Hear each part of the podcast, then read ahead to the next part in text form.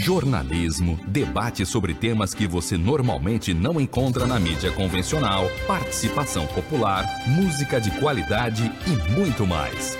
Web Rádio Censura Livre, a voz da classe trabalhadora.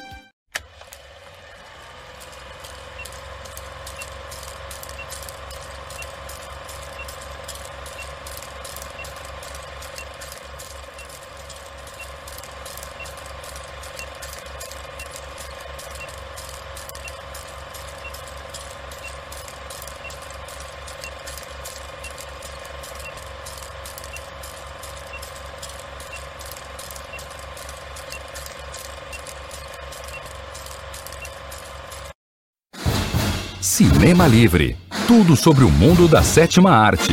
Apresentação, Wellington Macedo.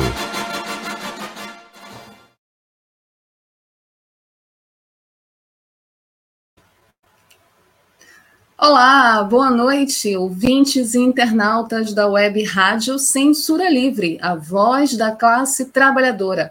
Esta é mais uma edição ao vivo do programa que traz tudo sobre o mundo da sétima arte até vocês, ouvintes, internautas, cinéfilos, sintonizados nesse exato momento na Web Rádio Censura Livre através das nossas redes sociais, Facebook, canal do YouTube da Web Rádio e também ouvintes que estão sintonizados nos aplicativos baixados nos seus celulares, ouvindo a programação da Web Rádio Censura Livre. Boa noite, sejam todos muito bem-vindos, bem-vindas, bem-vindes. Eu sou Wellington Macedo, falo direto aqui de Belém do Pará. Esse é o programa Cinema Livre, que traz tudo sobre o mundo da sétima arte para vocês, com bastidores, curiosidades, notícias, os perfis dos astros e estrelas, as grandes histórias dos grandes filmes que marcaram as nossas histórias e a história do mundo do cinema. Aqui, junto com uma equipe queridíssima que também faz o Cinema Livre junto comigo, Almir César Filho, que está hoje na operação. Daqui a pouco o Almir aparece para a gente conversar um pouco. E Dirley Santos, diretamente de Niterói, Rio de Janeiro. Sextou com o Cinema Livre nessa noite de 19 de novembro de 2021, véspera do Dia da Consciência Negra. Vamos falar já, que é o tema do nosso Cinema Livre dessa sexta-feira. Então, se ajeitem onde vocês estiverem, peguem a pipoca de vocês, que o programa Cinema Livre vai começar nessa noite de sexta-feira com o nosso habitual quadro Curtas, as últimas notícias do mundo do cinema para vocês, internautas e ouvintes da Web Rádio Censura Livre. E olha, a gente tem duas notícias para começar o nosso Cinema Livre que falam sobre o mesmo filme, Pantera Negra 2, e todas as curiosidades e confusões acerca desse filme que a gente vem noticiando aqui. Nossa primeira notícia traz que o Winston Duke deve ser o novo Pantera Negra. Sim, com informações do site Disney Plus Brasil, depois que algumas datas dos lançamentos da Marvel foram alteradas, o público ficou com receio sobre a produção de Wakanda Forever, que é o nome, do segundo filme, Pantera Negra 2, Wakanda Forever. Felizmente, o filme ainda tem a sua data de estreia programada para ano que vem, 2022, e uma nova informação pode revolucionar, segundo o site da Disney Plus Brasil, o universo do herói de Wakanda. Bom, é que de acordo com os insiders do Giant Freakin' Robot, a Marvel já teria decidido o que irá fazer em relação ao herói protagonista. O estúdio teria optado por seguir com M'Baku, o personagem interpretado pelo ator Winston Duke, que está no filme Nós, ao lado da Lupita Nyong'o, no primeiro filme. M'Baku, que vocês devem lembrar, M'Baku é um personagem bem de destaque no Pantera Negra, Ele, inclusive, é o primeiro que desafia o T'Challa, naquele grande desafio para ver quem vai ser o novo rei de Wakanda. M'Baku teria sido escolhido para seguir com o legado do Pantera Negra de T'Challa, o que pode gerar uma grande repercussão entre os fãs, caso se concretize. O site confirmou que Duke terá um papel de destaque, mas não foi capaz de garantir como isso acontecerá na história.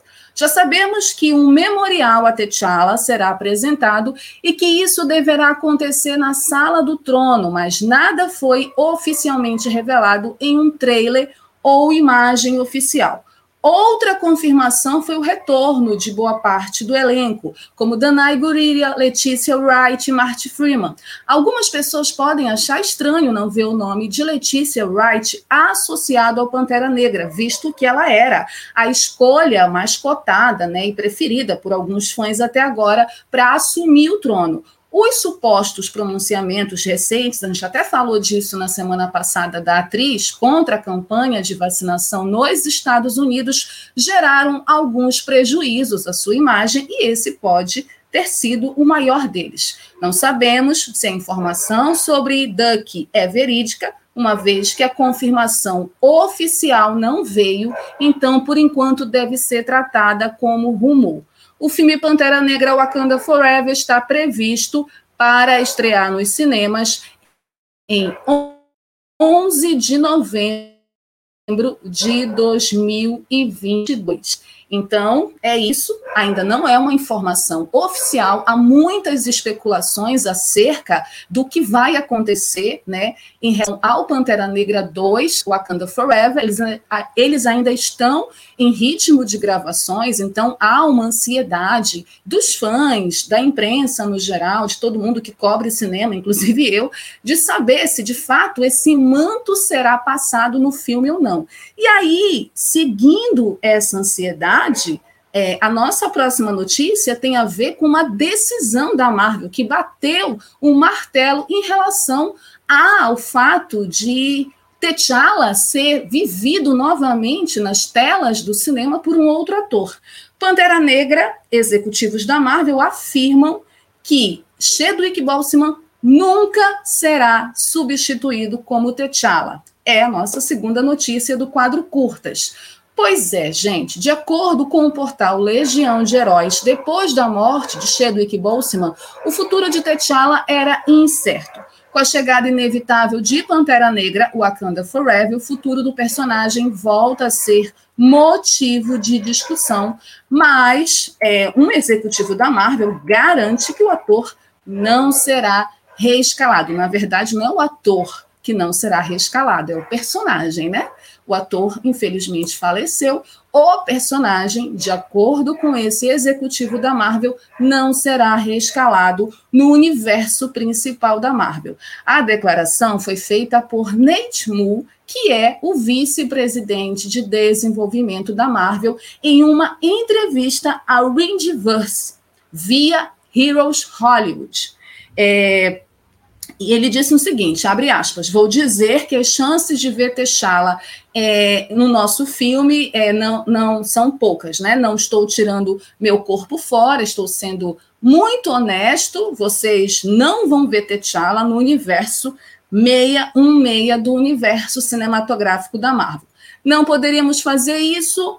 Quando o Chadwick se foi, houve uma conversa de verdade com o diretor, o Ryan Coogler, sobre o que fazer, e foi uma conversa rápida, não foram semanas, foram minutos, discutindo como seguir com a franquia sem este personagem, porque eu acho que sentimos que muito do T'Challa na tela é ligado ao Chadwick Boseman. Eu acho maravilhoso como esses executivos da Marvel tomam decisões em minutos, assim, minutos, né? Uma decisão tão importante como essa foi tomada em minutos, segundo o executivo da Marvel. Pela declaração de Nate, é possível que ainda sejamos ou vejamos uma outra versão de T'Challa como Senhor das Estrelas em What If, que é aquela animação da Netflix, né, com um novo ator.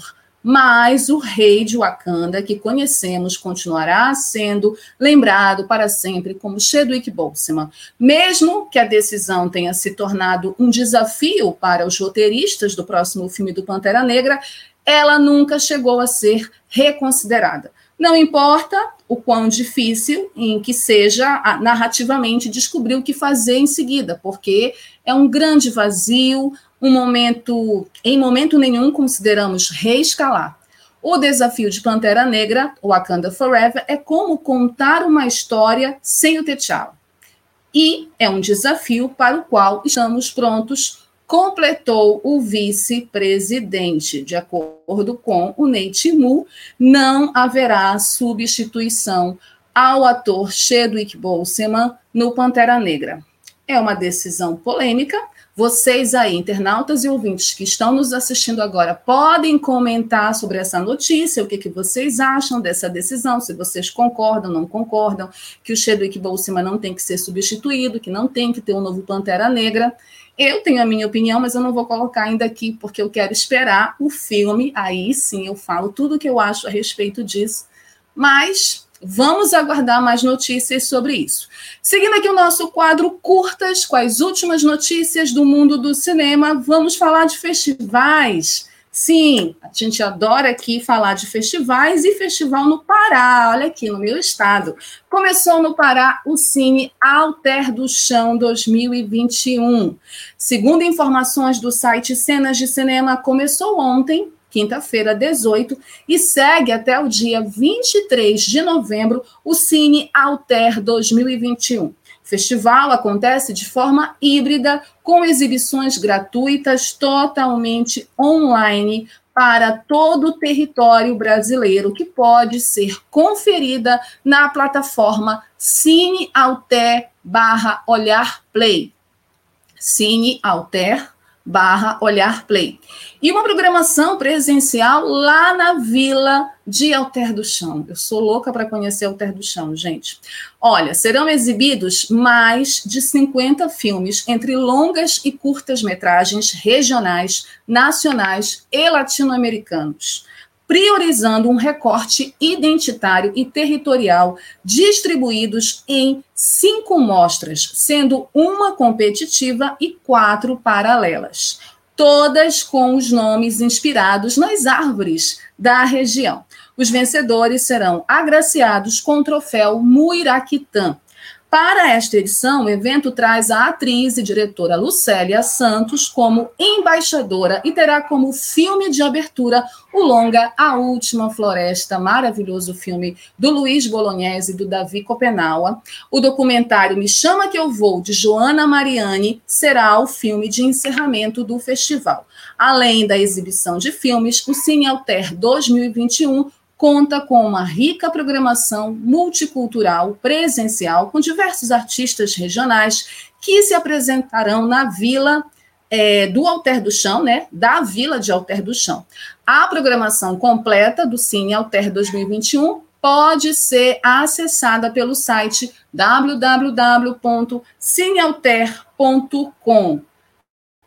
Entrem lá, esse festival já é super conhecido na região oeste do Pará, tem amigos meus que estão lá cobrindo o festival, queria muito ir, quem sabe na próxima edição não vá para lá.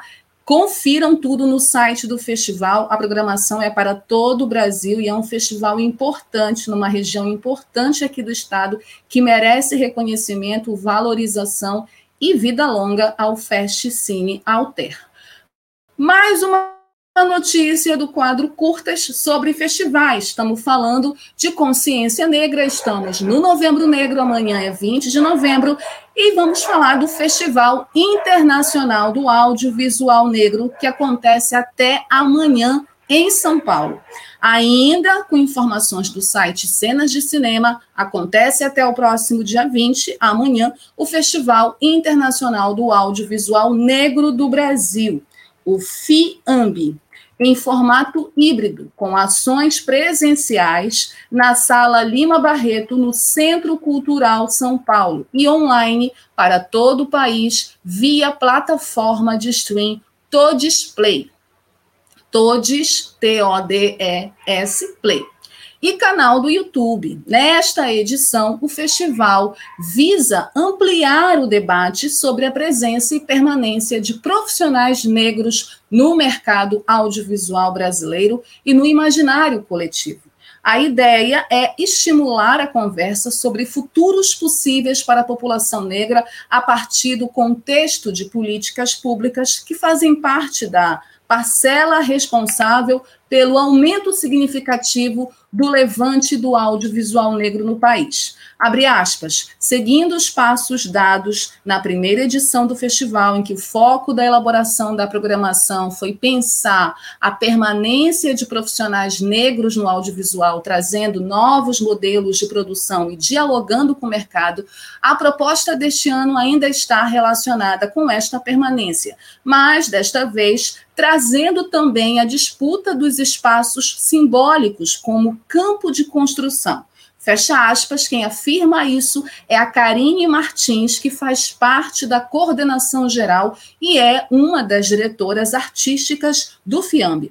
A programação inclui espaços de diálogos, laboratórios de desenvolvimento de projetos de documentário em andamento, curta, longa e narrativa seriada e workshops, além de uma amostra de filmes nacionais e uma internacional. Na Mostra Nacional, 5 sessões apresentam uma parte da produção negra, fruto de recentes e ameaçadas políticas públicas no Brasil. Também será apresentado o programa Lampejos do Futuro, com filmes e experimentos audiovisuais brasileiros lançados neste ano e que articulam um forte desejo de permanência e ampliação de presenças. Já a sessão internacional traz 3 filmes em parceria com o coletivo caribenho Cinema One e leva o nome Para Não Esquecer, Respira. Adorei esse nome. Ao todo, serão 34 filmes disponíveis na plataforma Display. Confiram até amanhã o Festival Internacional do Audiovisual Negro. E a nossa última notícia do quadro Curtas, para fechar, né, esse primeiro bloco, é sobre um filme inspirado num conto da literatura nacional muito bonito. Filme A Barca é finalista em Prêmio Nacional de Cinema. Com informações do portal G1 de Alagoas, o curta-metragem alagoano A Barca, de Nilton Rezende, é um dos 6 finalistas na categoria Melhor Curta-Metragem Ficção do Grande Prêmio de Cinema Brasileiro, considerado uma das grandes premiações do audiovisual do país. A lista com os nomes dos selecionados foi divulgada na terça-feira passada, 16, pela Academia Brasileira de Cinema e Artes Audiovisuais. Baseado no conto Natal na Barca, da escritora brasileira Lígia Fagundes Telles, o filme mostra um diálogo profundo sobre a morte e o mistério da vida entre 2 mulheres em uma noite de Natal dentro de uma barca. Nela, há uma mulher que carrega o seu bebê no colo, um homem bêbado, outra mulher que questiona tudo ao seu redor sob uma atmosfera de fantasia e, ao mesmo tempo, real. Os atores Vanderlândia Mello, Ana Oliva, Rogério Dias e Aline Maria Maia estrelam um curta que teve a sua estreia em 2019 no Centro Cultural Arte Pajuçara, em Maceió. O filme foi selecionado para 91 festivais, olha que legal, e mostras pelo mundo. Além do curta alagoano, concorrem ao prêmio 5 Estrelas, de Fernando Sanches, Egum, de Yuri Costa, Periférico, de Nay Mendes, Rosa Caldeira, Stephanie Fernanda e Vita Pereira. Receita de Caranguejo, de Isis Valenzuela e República, de Grace Passou. Marcos Palmeira, Malu Mader, Marcélia Cartacho são alguns dos atores que também concorrem em outras categorias. A premiação acontecerá no dia 28 de novembro. Muito legal, vida longa também a esse festival lá em Alagoas, em Maceió, Alagoas. Eu vi o trailer desse filme. O conto Natal na Barca é muito bonito e tristíssimo. Eu gosto muito da Lígia Fagundes Telles. Eu li esse conto quando eu fui fazer pela primeira vez vestibular aqui em Belém. Ela tem um outro conto muito legal, As Formigas, que eu recomendo para vocês que não conhecem. E eu estou muito curiosa em assistir esse curta. Boa sorte, sucesso para o cinema de Alagoas. Bom, com essa notícia, nós terminamos aqui o quadro Curtas, né? Comentem as notícias, não esqueçam. Vamos agora para um breve intervalo para a campanha da Web Rádio Censura Livre e nós voltamos com o tema da semana. Cinema e consciência negra com o filme Opa aí, ó,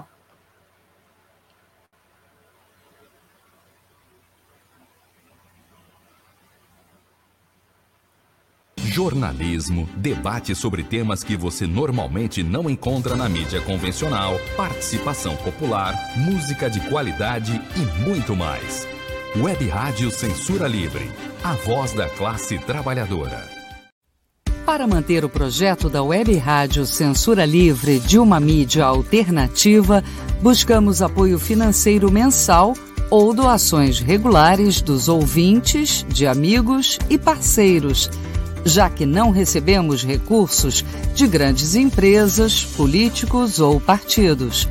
Seja um apoiador regular e ouça o agradecimento no ar durante as edições dos nossos programas. Sua ajuda é muito importante para nós.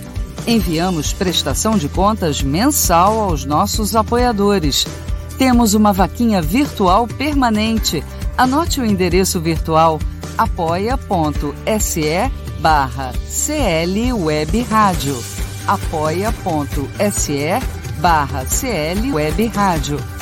Saiba mais sobre a emissora no WhatsApp 21 96553 8908. Web Rádio Censura Livre, a voz da classe trabalhadora. Acompanhe a programação da Web Rádio Censura Livre no site www.clwebradio.com, no aplicativo exclusivo para ouvir rádio no celular, tablet e Smart TV. A emissora também está no Radiosnet, um dos maiores aplicativos para esta finalidade, na nossa página no Facebook e no canal da emissora no YouTube. Acesse o nosso canal escrevendo youtube.com/c/censura livre, tudo junto. Inscreva-se no canal e acione o sininho para receber as notificações de novos vídeos.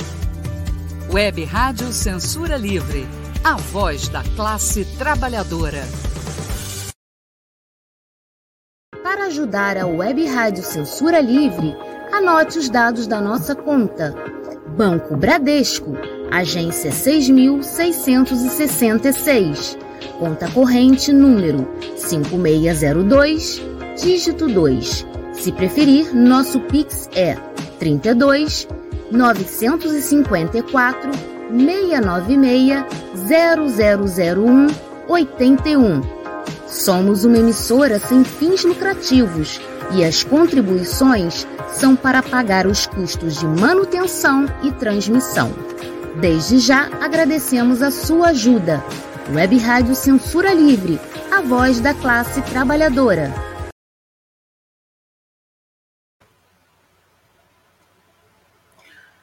Apoie a campanha da Web Rádio Censura Livre, a voz da classe trabalhadora, uma web rádio independente, uma web rádio totalmente focada nas lutas da classe trabalhadora e dos setores oprimidos da classe no Brasil e no mundo, com notícias, com debates importantes, papos sobre cultura, sobre cinema, sobre economia, entrevistas, né, sobre lutas importantes de categorias importantes no Brasil, aulas com filatelia do meu querido amigo Heitor Fernandes. Estou com saudade do Heitor por aqui.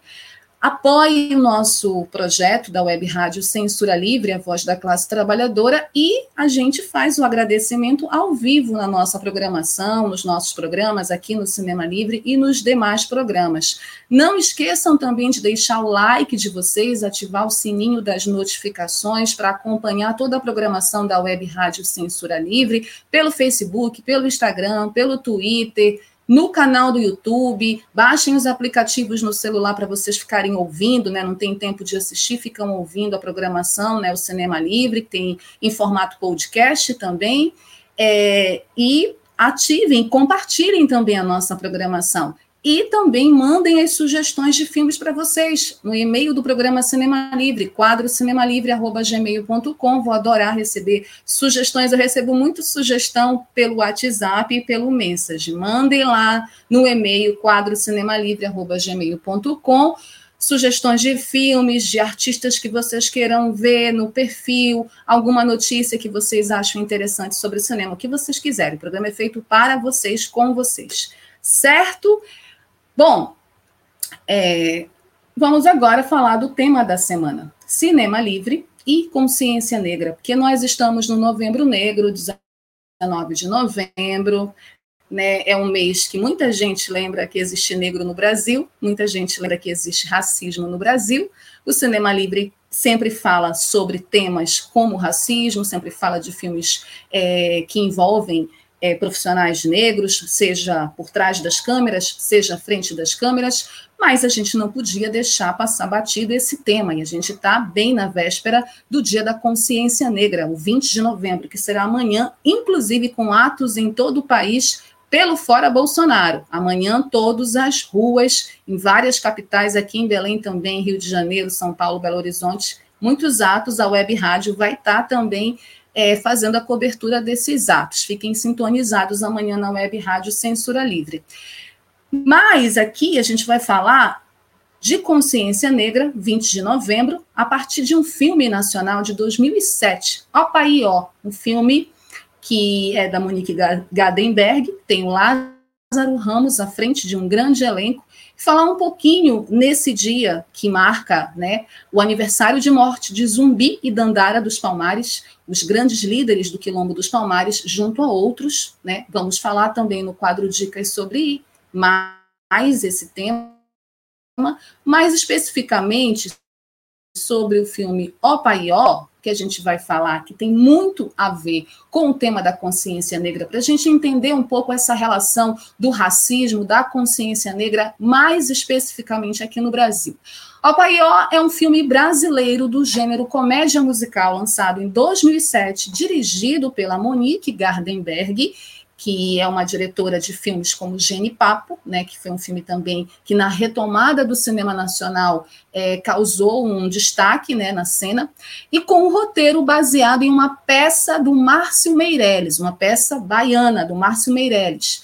Tem como coordenador, o Márcio Meirelles, inclusive, a gente vai falar mais sobre isso, ele é, ou era, o diretor do Bando do Teatro Olodum, né? Então, o filme é baseado nessa peça teatral. Tem como coordenador da trilha sonora, maravilhosa, por sinal, um show à parte, né? Os clássicos do axé estão nesse filme, Caetano Veloso, tá, meu bem? É estrelado, em sua maioria, por atores, como eu disse, do Bando do Teatro Olodum, que eu tive o prazer de conhecer aqui em Belém, quando eles vieram antes da pandemia, grupo que também encena o texto no teatro. Então, o texto do filme é o texto do teatro, obviamente adaptado para o audiovisual. É também o episódio piloto da série da TV do mesmo nome, que esse ano vai para a segunda temporada, tá? Depois o filme virou série. O filme, ele conta a história dos moradores de um animado cortiço do Centro Histórico do Pelourinho, em Salvador. Tudo se passa no último dia do carnaval, em meio a muita música, dança e alegria. Até que Dona Joana, uma evangélica daquelas ferrenhas, incomodada com a farra dos condôminos, decide acabar com a festa, fechando o registro de água do prédio. Embora contenha um tom de comédia, este filme revela um lado desconhecido até então da cidade de Salvador, do seu carnaval e o contraste social e, diria, racial que existe na capital baiana.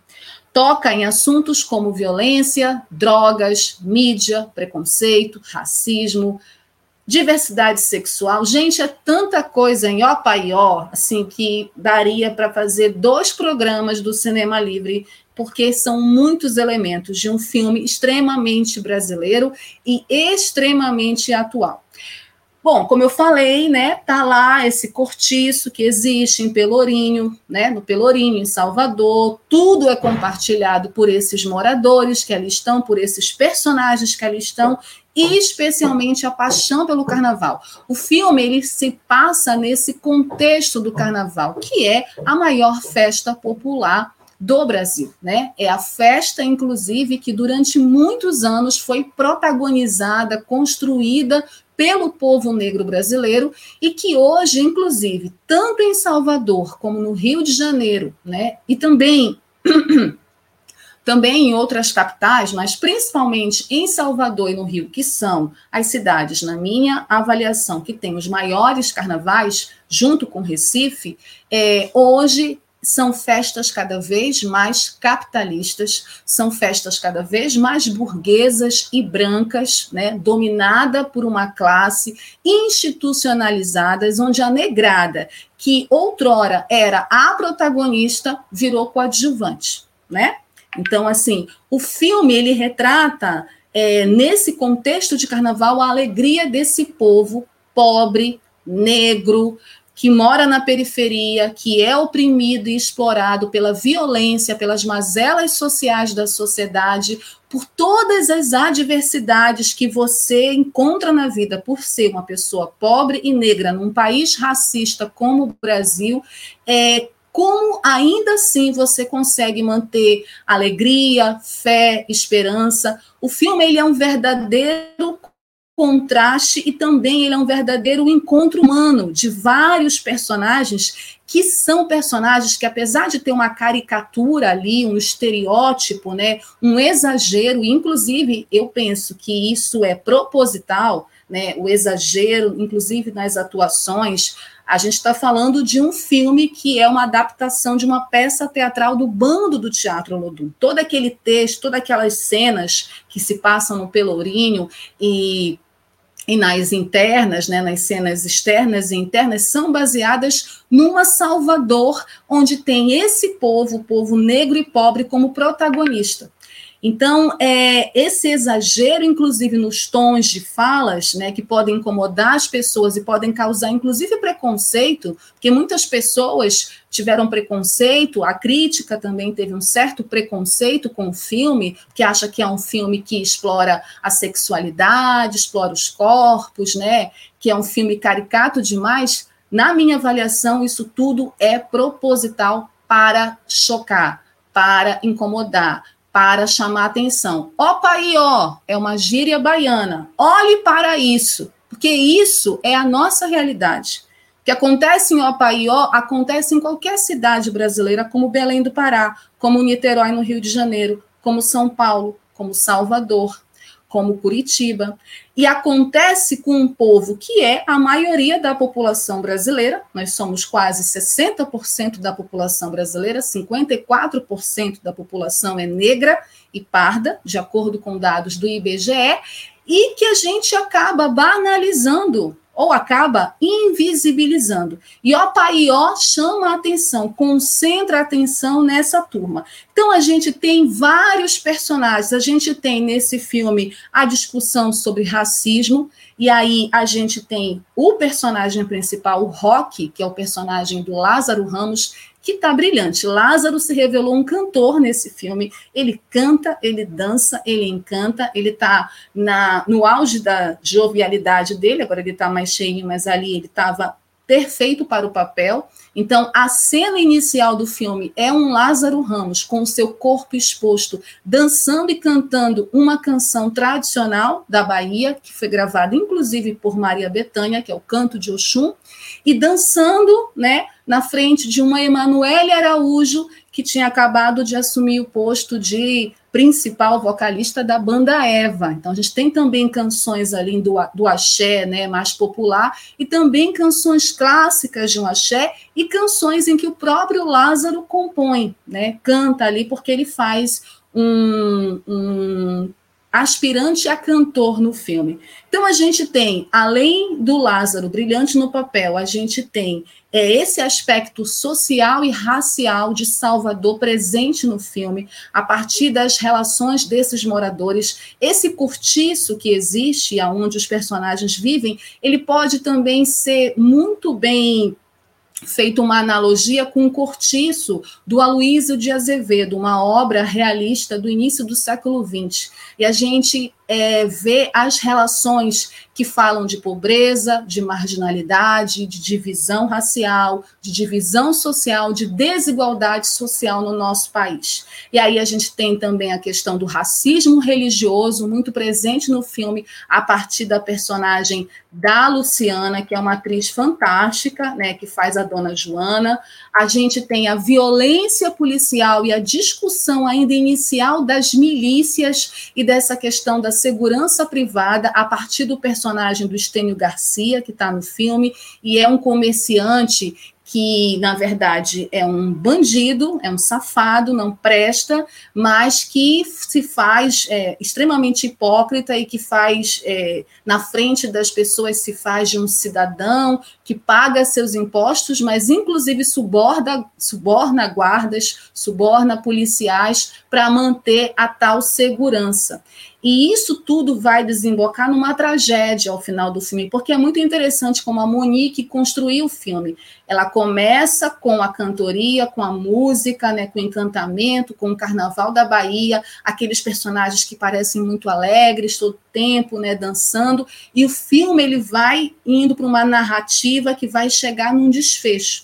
Tem duas cenas muito importantes no filme. Primeira cena, que é uma cena que acabou ficando antológica e que marcou o filme, e esse vídeo é espalhado, ele é postado e compartilhado diversas vezes no Facebook, eu mesma já compartilhei, que é uma cena que tem Lázaro Ramos e Wagner Moura, antes de virar o diretor de Marighella, ele está presente no filme, e maravilhoso Wagner, né? Porque Wagner faz um bandido no filme, um branco racista, né, que fica tirando onda, explora a mão de obra dos garotos negros e pobres, ele se acha melhor que todo mundo, porque ele é branco, né? Então, assim, ele quer fazer os negócios sujos dele e quer explorar a mão de obra lá da negrada pobre que fica ao redor dele. E ele se acha muito esperto. E aí tem uma cena emblemática onde ele, por diversas vezes, comete racismo, faz comentários racistas, e nessa cena tem um duelo entre ele e Lázaro dá um show, é um monólogo, né, de alguns minutos, onde o Lázaro mostra todo o ódio, né, que nós, negras e negros, temos em relação ao racismo que a gente vive cotidianamente no Brasil. E aí ele começa, inclusive, a falar dele falando: a minha raça, o lema da minha raça é suportar. Que, na verdade, né, negros e negras descendentes da diáspora africana suportam, né, desde a África, desde que os nossos ancestrais foram sequestrados do seu continente e trazidos para o continente americano como escravos e escravas. Então, é muito emblemático essa fala do personagem Rock no filme para o Wagner Moura. E aí ele dá um banho no Wagner Moura, né, que tenta ofendê-lo, chamando ele de negro. Essa cena emblemática tem ela separada no YouTube e tem no filme também, vocês podem assistir depois. E a cena final também do Ó Pai Ó, que, como eu falei, essa narrativa que a Monique constrói, é uma narrativa que começa num tom de comédia e termina numa melancolia. Eu lembro que a primeira vez que eu assisti o filme, eu fiquei tão revoltada com o final, fiquei tão indignada que eu não quis assistir durante um bom tempo ao Paió. E aí depois eu assisti, e hoje eu assisti novamente para fazer o programa com vocês, e vejo a série, já vi a primeira temporada, que é bem interessante, traz outros personagens. Ó Paió é o filme que revelou o Érico Brás, né? Antes dele fazer o Tapas e Beijos e virar apresentador da Rede Globo. Todos esses atores que estão no filme, com exceção da Emanuele Araújo, né, que é cantora e atriz, do Lázaro, o Lázaro mesmo e o Wagner são crias do bando do Teatro Olodum. Todos eles começaram no bando do Teatro Olodum, que é o maior, se não um dos maiores grupos de teatro da Bahia e do Brasil. No elenco, além disso, tem paraense no elenco. O Dira Paz está no filme, faz uma personagem engraçadíssima no filme, que também denuncia essa questão da prostituição de mulheres brasileiras que vão para a Europa, né, e precisam se prostituir muitas vezes, porque aquele sonho de viver na Europa acaba se transformando num pesadelo. E é muito interessante como a Dira também constrói essa personagem com sensibilidade, com humor, que é típico do talento da Dira Paz. E tem Joelma Calypso na trilha sonora. Então, o Pará está ali também na Bahia. Lázaro, Estênio Garcia, Wagner Moura, Dira Paz, Emanuele Araújo e Érico Brás são o elenco principal, mas, assim, eles brilham tanto quanto os outros atores que são menos conhecidos do bando do Teatro Olodum e que fazem papéis maravilhosos, principalmente esses personagens da Mãe de Santo, o personagem Neuzão, né, que é a madrinha da personagem da Manuela Araújo, a dona Joana, a Luciana é uma atriz fantástica, é maravilhoso o trabalho que ela faz como uma evangélica bem carola, né, bem fanática, e chega no auge, né, no final do filme, é muito, muito, muito bacana. Opa e Ó é um filme de 2007, mas poderia ter sido um filme de 2021, dada a atualidade dele, né, dada...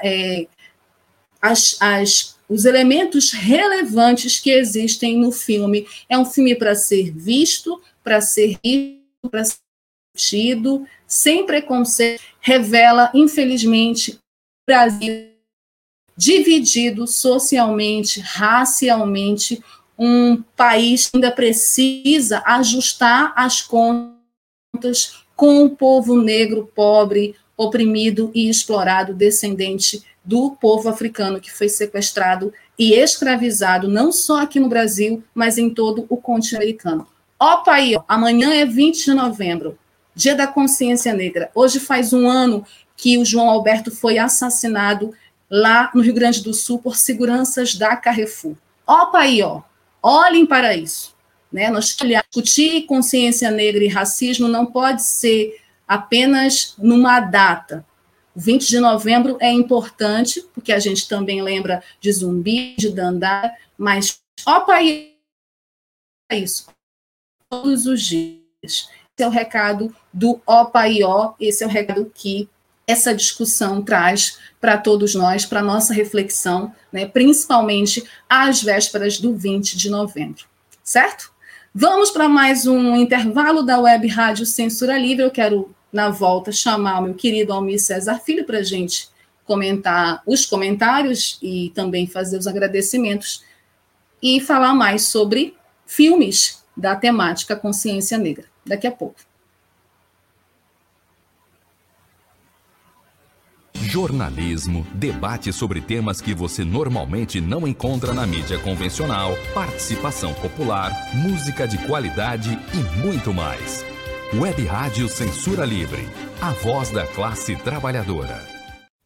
Para manter o projeto da Web Rádio Censura Livre de uma mídia alternativa, buscamos apoio financeiro mensal ou doações regulares dos ouvintes, de amigos e parceiros, já que não recebemos recursos de grandes empresas, políticos ou partidos. Seja um apoiador regular e ouça o agradecimento no ar durante as edições dos nossos programas. Sua ajuda é muito importante para nós. Enviamos prestação de contas mensal aos nossos apoiadores. Temos uma vaquinha virtual permanente. Anote o endereço virtual apoia.se/CLWebRádio apoia.se/CLWebRádio. Saiba mais sobre a emissora no WhatsApp 21 96553 8908. Web Rádio Censura Livre, a voz da classe trabalhadora.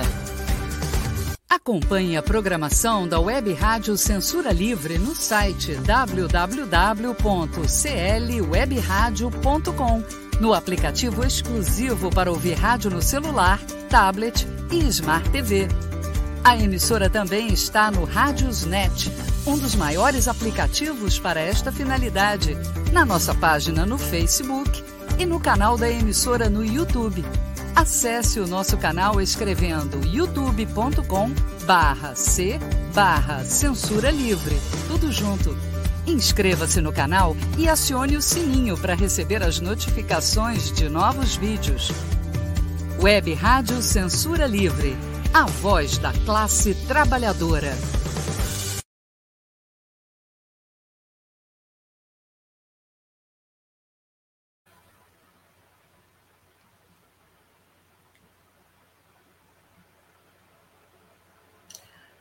Voltamos, vamos ler alguns comentários dos nossos ouvintes e internautas que deixaram comentários aqui. Vocês sabem que vocês podem comentar, agora eu vou conseguir ler.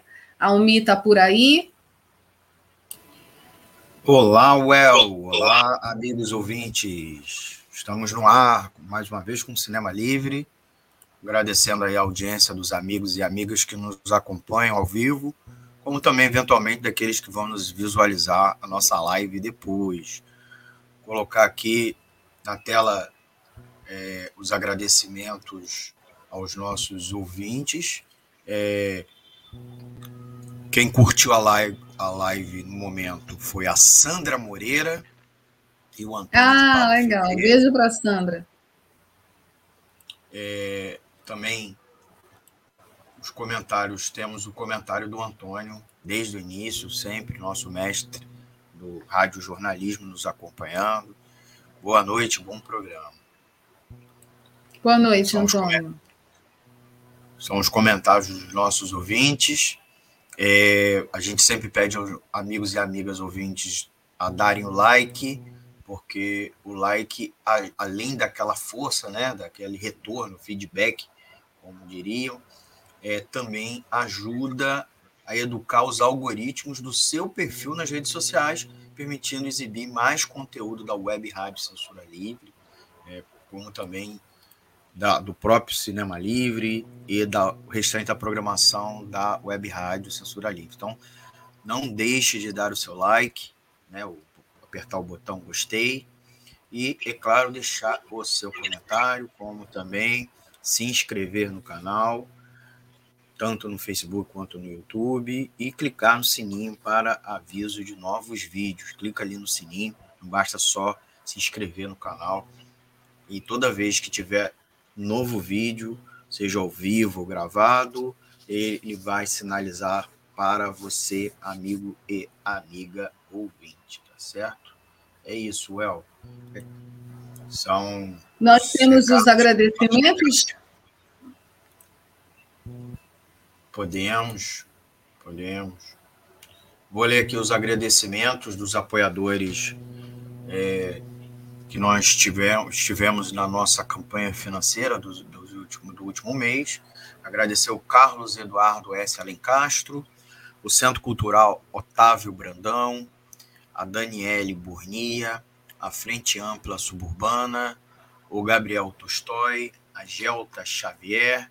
Agradecer também ao Guilherme Portela, o João Paulo Ribeiro, o José Eduardo Peçanha, o Lohan Neves, a Maria do Nascimento, o Marcelo Benites, a Ana Hermano, o Marco Aurélio Balsa, a Sandra Vargas, a Thaís Rabelo e o Wendel Setuba.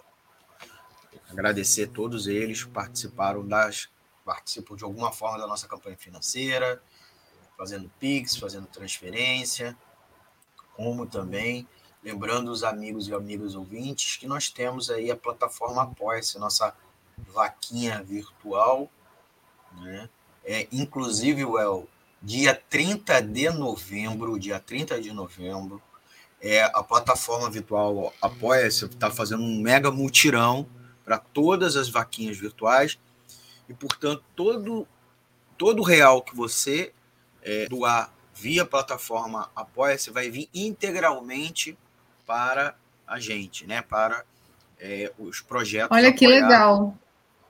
Porque vocês sabem, ela acaba descontando, ela tem custos, né? Ela tem custos administrativos, sim, e operacionais, e ela faz um desconto, é a plataforma com menor desconto na praça, mas ela faz um desconto, mas no dia 30, né? 100% da sua doação vai vir aqui ajudar a Web Rádio Censura Livre. A gente também, aproveitando a oportunidade, também sugere aos ouvintes que nos acompanham pelo YouTube, tá certo?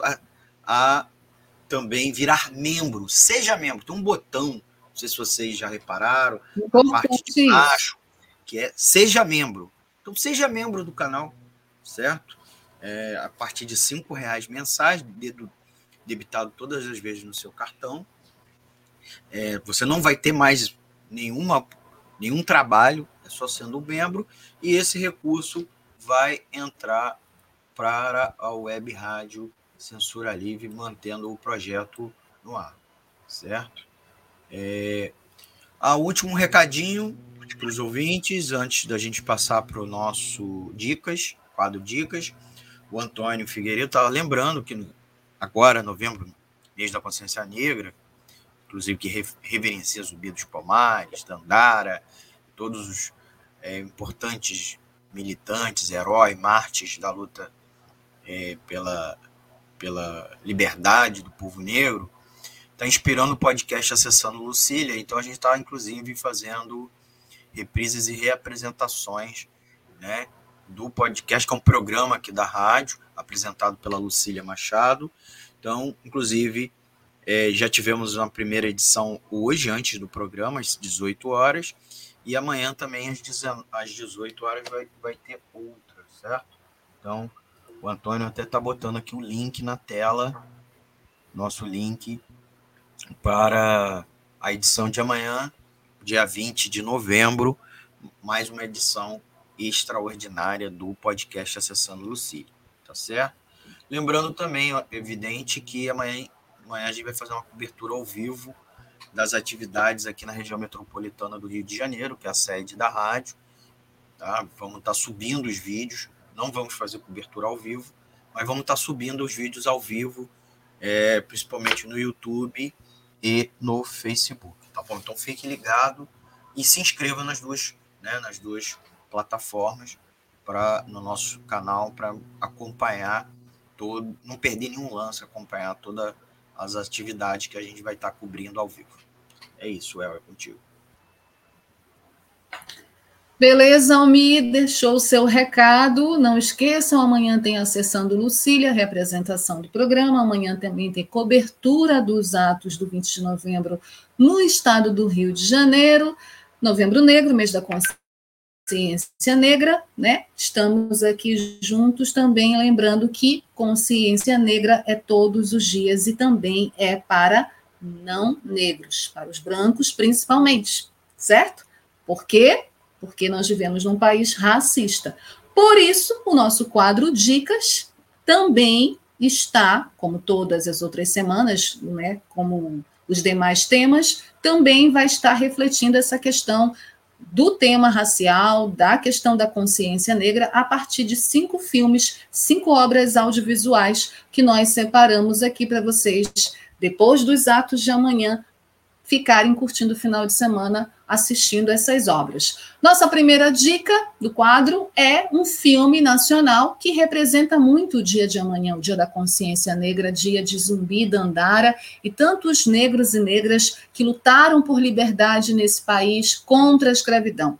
Quilombo é o filme de 1984, dirigido pelo Cacá Diegues. Quilombo que retrata um pouco do Quilombo dos Palmares, a maior simbologia, o maior símbolo da luta negra no Brasil, né? Para muita gente que desconhece, negros e negras no Brasil lutaram muito por liberdade, não só no Quilombo dos Palmares, vários outros quilombos importantes espalhados pelo Brasil existiram. Quilombo é um nome de resistência para nós. Então, o Quilombo dos Palmares é retratado nesse filme do Cacá Diegues, um filme de 1984, que fala sobre Ganga Zumba, um príncipe africano e ex-escravo fugido que se torna o líder do Quilombo dos Palmares. Mais tarde, o seu herdeiro e afilhado Zumbi contesta suas ideias conciliatórias, enfrentando o maior exército jamais visto na história brasileira. O filme Quilombo, ele retrata justamente a construção de Quilombo a partir da figura desses dois líderes e o papel que esses dois líderes tiveram, não só no desenvolvimento do Quilombo dos Palmares, mas também nessa discussão sobre qual é a saída para o povo negro, né? Qual é a forma melhor de lutar? É conciliando com os opressores ou é se libertando desses opressores, punindo esses opressores, né, e fazendo uma revolução, fazendo uma rebelião, criando novos quilombos, né? Nós temos na figura do Ganga Zumba, vivido pelo Tony Tornado, e do Zumbi dos Palmares, vivido pelo Antônio Pompeu, essas duas posições políticas, vamos dizer assim. É bem interessante. Acho eu que nós precisamos de mais filmes no audiovisual brasileiro que falem de zumbi, que falem do Quilombo dos Palmares, que falem de outros quilombos, porque a nossa cinematografia nacional em relação a essa história ainda é pouca, na minha opinião e avaliação. Seguindo a nossa segunda dica do quadro Dicas que refletem sobre a questão da consciência negra, das questões raciais no Brasil, esse filme é um filme que fez muito sucesso no cinema nacional, ele é um filme muito importante dessa última safra do cinema, Que Horas Ela Volta?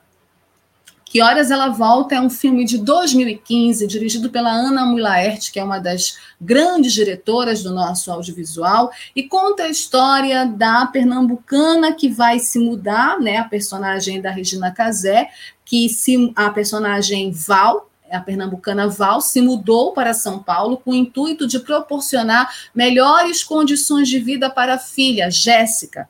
Anos depois, a garota lhe telefona dizendo que quer ir para a cidade prestar vestibular. Os chefes de Val recebem a menina de braços abertos, porém o seu comportamento complica as relações na casa.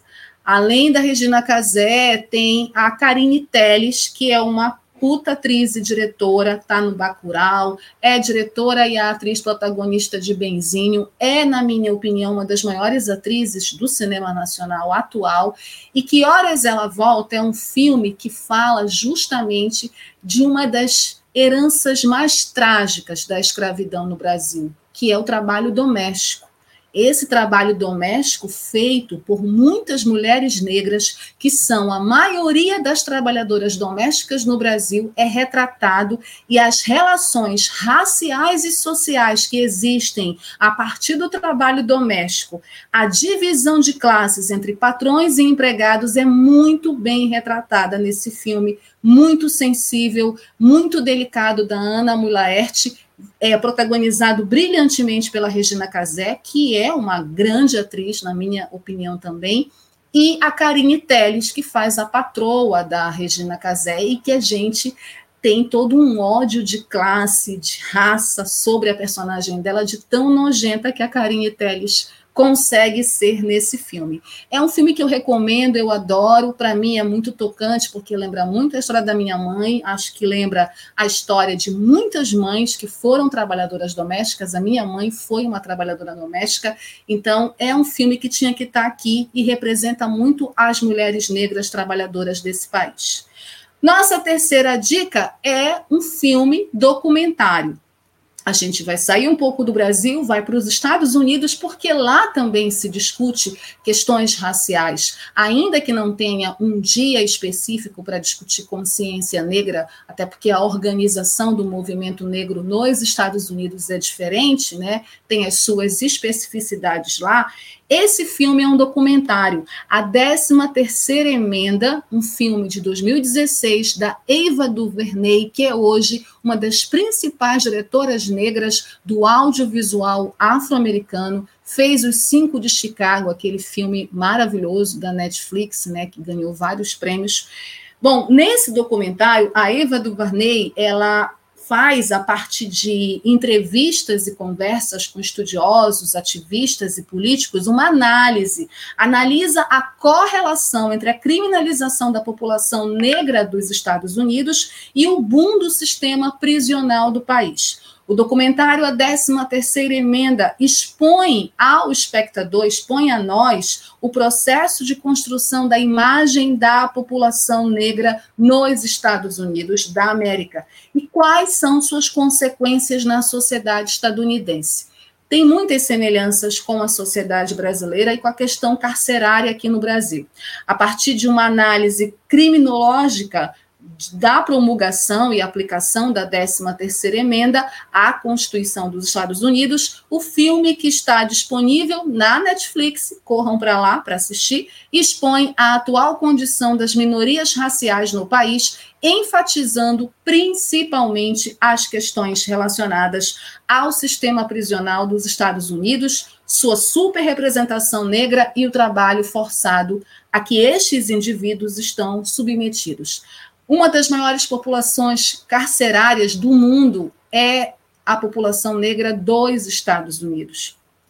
E lá os negros, diferente daqui do Brasil, são minoria, não são nem 10% da população estadunidense. Então, esse documentário é muito interessante porque ele retrata, de fato, como o racismo enquanto ideologia e parte da estrutura capitalista, ele discrimina, ele alija, né? Ele marginaliza essas pessoas, ele cria um retrato e uma imagem da população negra onde a violência policial e do Estado capitalista estadunidense, né, que é muito parecido com o Estado capitalista brasileiro, é, infelizmente, constante na vida de negros e negras afro-americanos, e como isso, inclusive, causa a morte, né? Vídeo que aconteceu com o George Floyd, certo?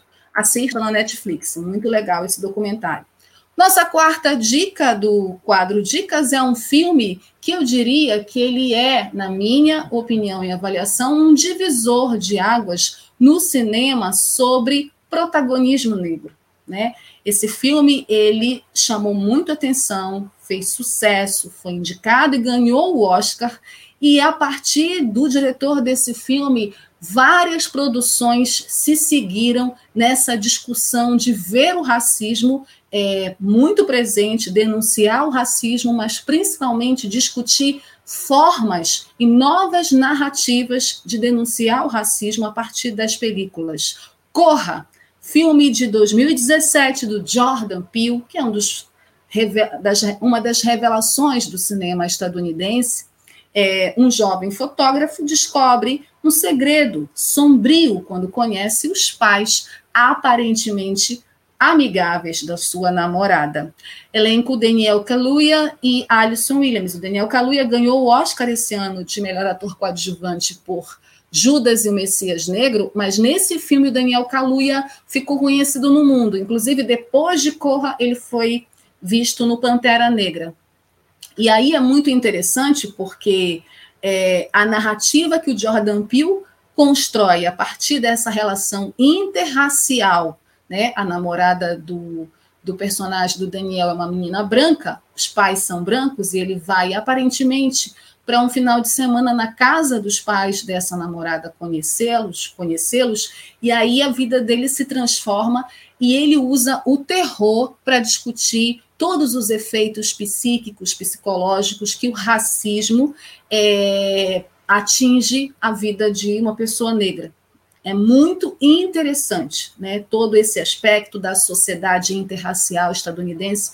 É muito legal estudar o roteiro de Corra e é muito legal assistir Corra. Eu gosto, recomendo, sei que muita gente já assistiu, mas é sempre bom assistir de novo, porque tem sempre elementos novos para a gente, inclusive, aprender sobre fazer cinema.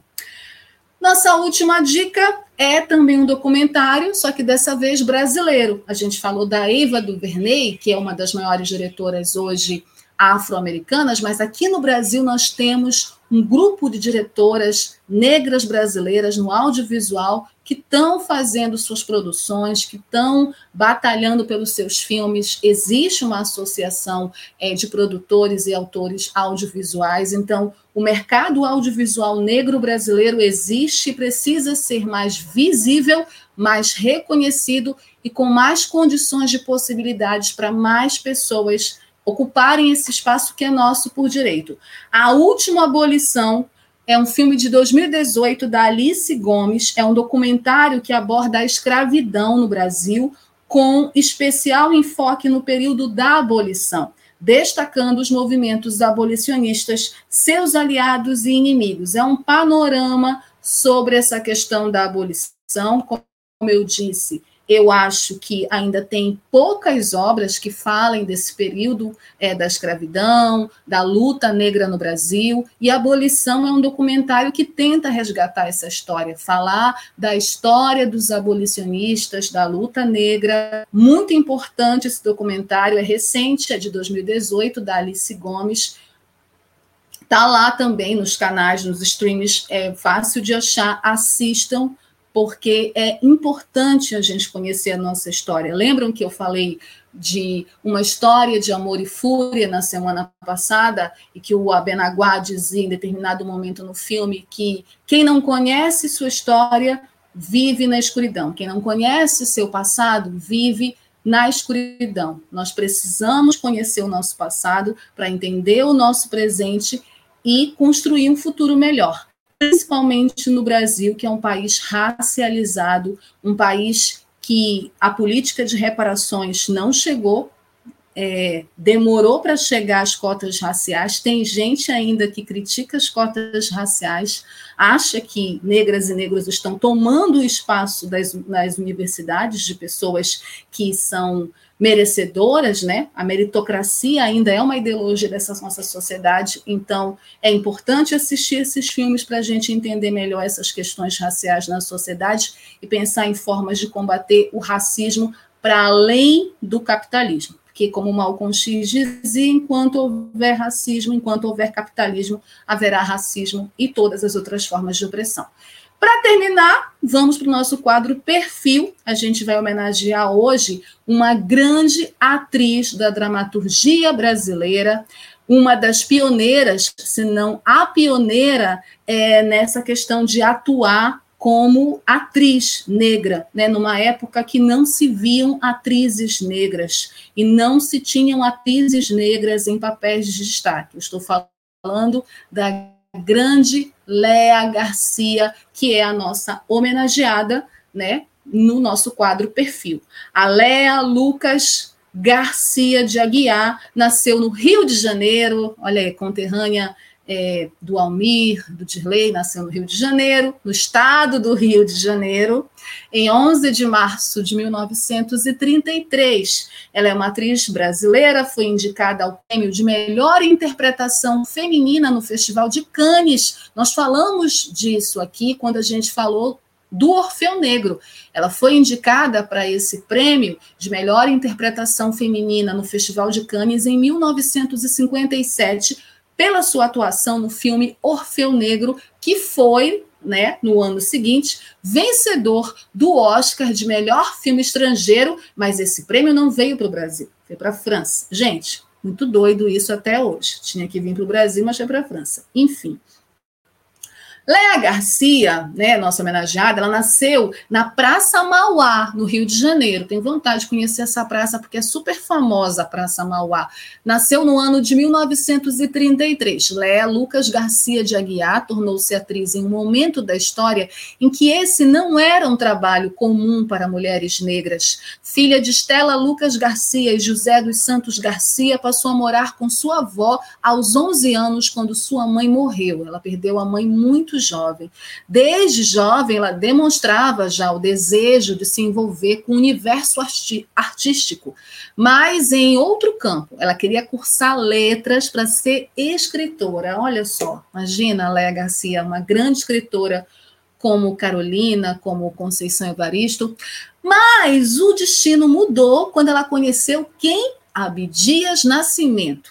Ela teve 2 filhos com Abdias Nascimento. O dramaturgo e ativista apresentou a Léa a sua estante de livros e sugeriu, segundo, né, os dados biográficos, a leitura das tragédias gregas.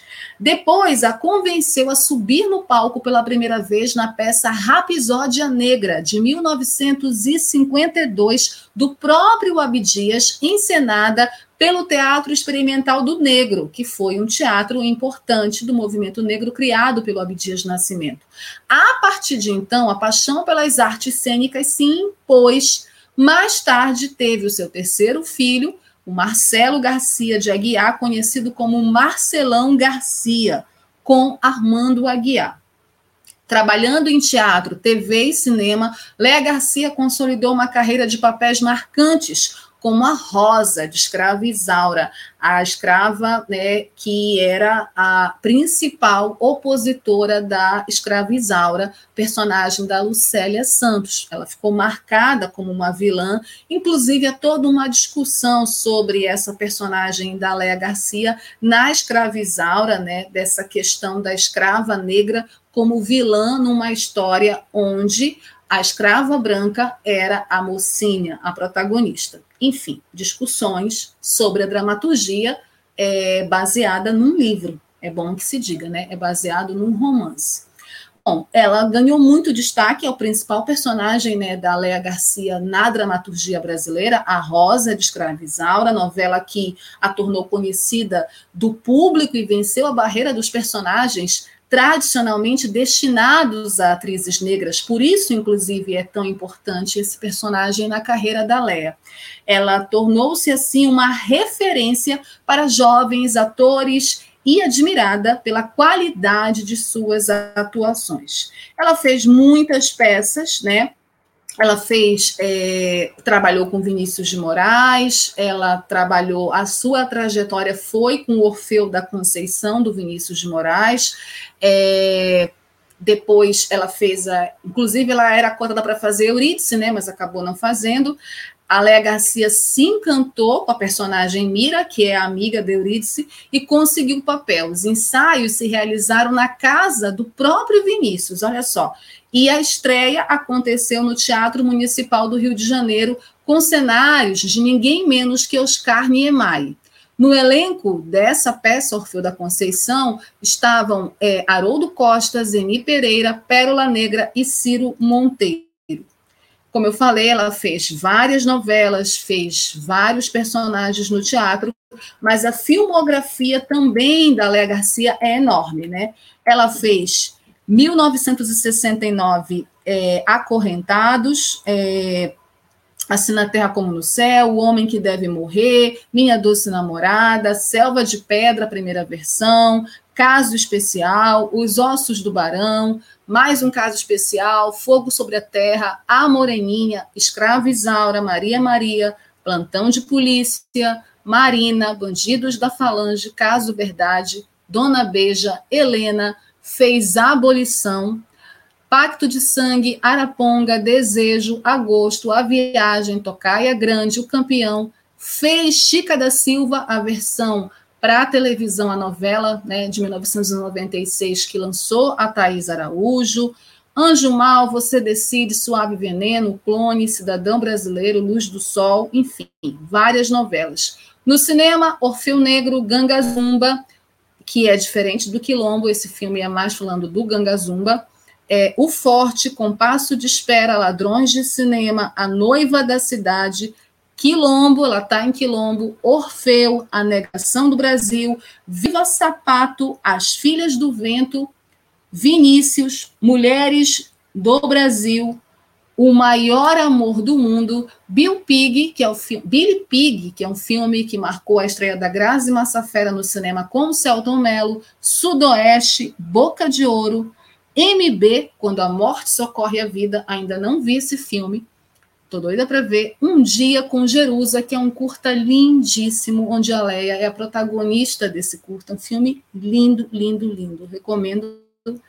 E várias peças de teatro, ela foi indicada para vários prêmios, para o Festival de Cinema de Cannes, como eu falei, Orfeu Negro, Festival de Cinema de Gramado, ela ganhou Melhor Atriz pelas Filhas do Vento, ela ganhou Melhor Atriz na Jornada Internacional de Cinema da Bahia, por Memórias da Chibata, Prêmio Guarani do Cinema Brasileiro, Festival de Cinema de Gramado, ela ganhou Menção Honrosa do Júri, por Hoje Tem Ragu, Festival de Cinema de Gramado de novo, Melhor Atriz em Curta-Metragem, Brazilian Film Festival de Toronto, Melhor Atriz em Curta-Metragem, por Acalanto, Melhor Atriz no Festival de Cinema e Vídeo de Cuiabá, Melhor Atriz no Festival Santa Cruz de Cinema e Homenagem no Festival Santa Cruz de Cinema do ano passado. Essa é a história.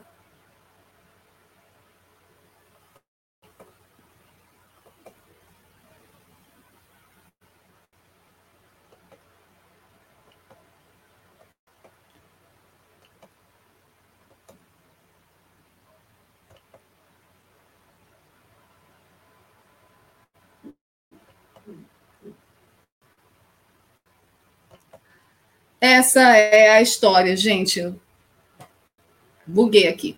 Essa é a história de Legacy. Pensei que vocês não tivessem me ouvindo. Essa é a história da nossa homenageada, Léa Garcia, aqui no perfil do Cinema Livre, uma das maiores atrizes negras da nossa dramaturgia, uma das maiores atrizes do nosso cinema, uma atriz com muita história a contar, uma atriz viva ainda, presente, né, com muita disposição ainda, conterrânea também de Souza, que merece todas as nossas homenagens, o nosso respeito, as nossas honrarias à grande dama da dramaturgia brasileira, Léa Garcia. E que bom homenageá-la com ela ainda presente aqui conosco, ainda com muitos trabalhos. Viva Léa Garcia, muita saúde para ela. Certo?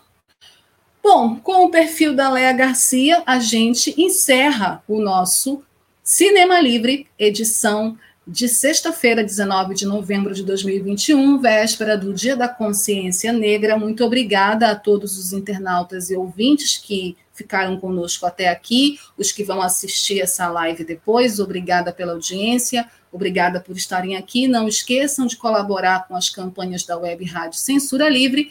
Amanhã é 20 de novembro, Dia da Consciência Negra. A melhor forma de lutar contra o racismo para os negros é, principalmente entendendo que o racismo, enquanto ideologia dessa sociedade, precisa ser destruído, assim como todas as formas de opressão e também todas as formas de exploração, e a gente construir uma outra sociedade que não a sociedade capitalista. E para os brancos, vocês precisam ser aliados nessa luta, porque vocês, inclusive, são herdeiros dessa burguesia racista colonizadora. Descolonizem a mente de vocês. Racismo é crime, não esqueçam disso. Comentário racista não é opinião. Piada racista não é engraçada. Racismo é crime e lugar de racista é na cadeia. Fogo nos racistas, fora Bolsonaro e Mourão, até semana que vem. Beijo, tchau.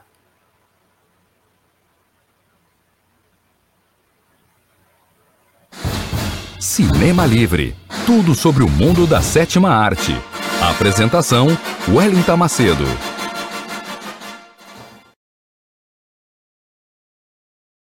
Para ajudar a Web Rádio Censura Livre, anote os dados da nossa conta. Banco Bradesco, agência 6.666, conta corrente número 5602, dígito 2. Se preferir, nosso Pix é 32 954 696 0001 81. Somos uma emissora sem fins lucrativos e as contribuições são para pagar os custos de manutenção e transmissão. Desde já agradecemos a sua ajuda. Web Rádio Censura Livre, a voz da classe trabalhadora.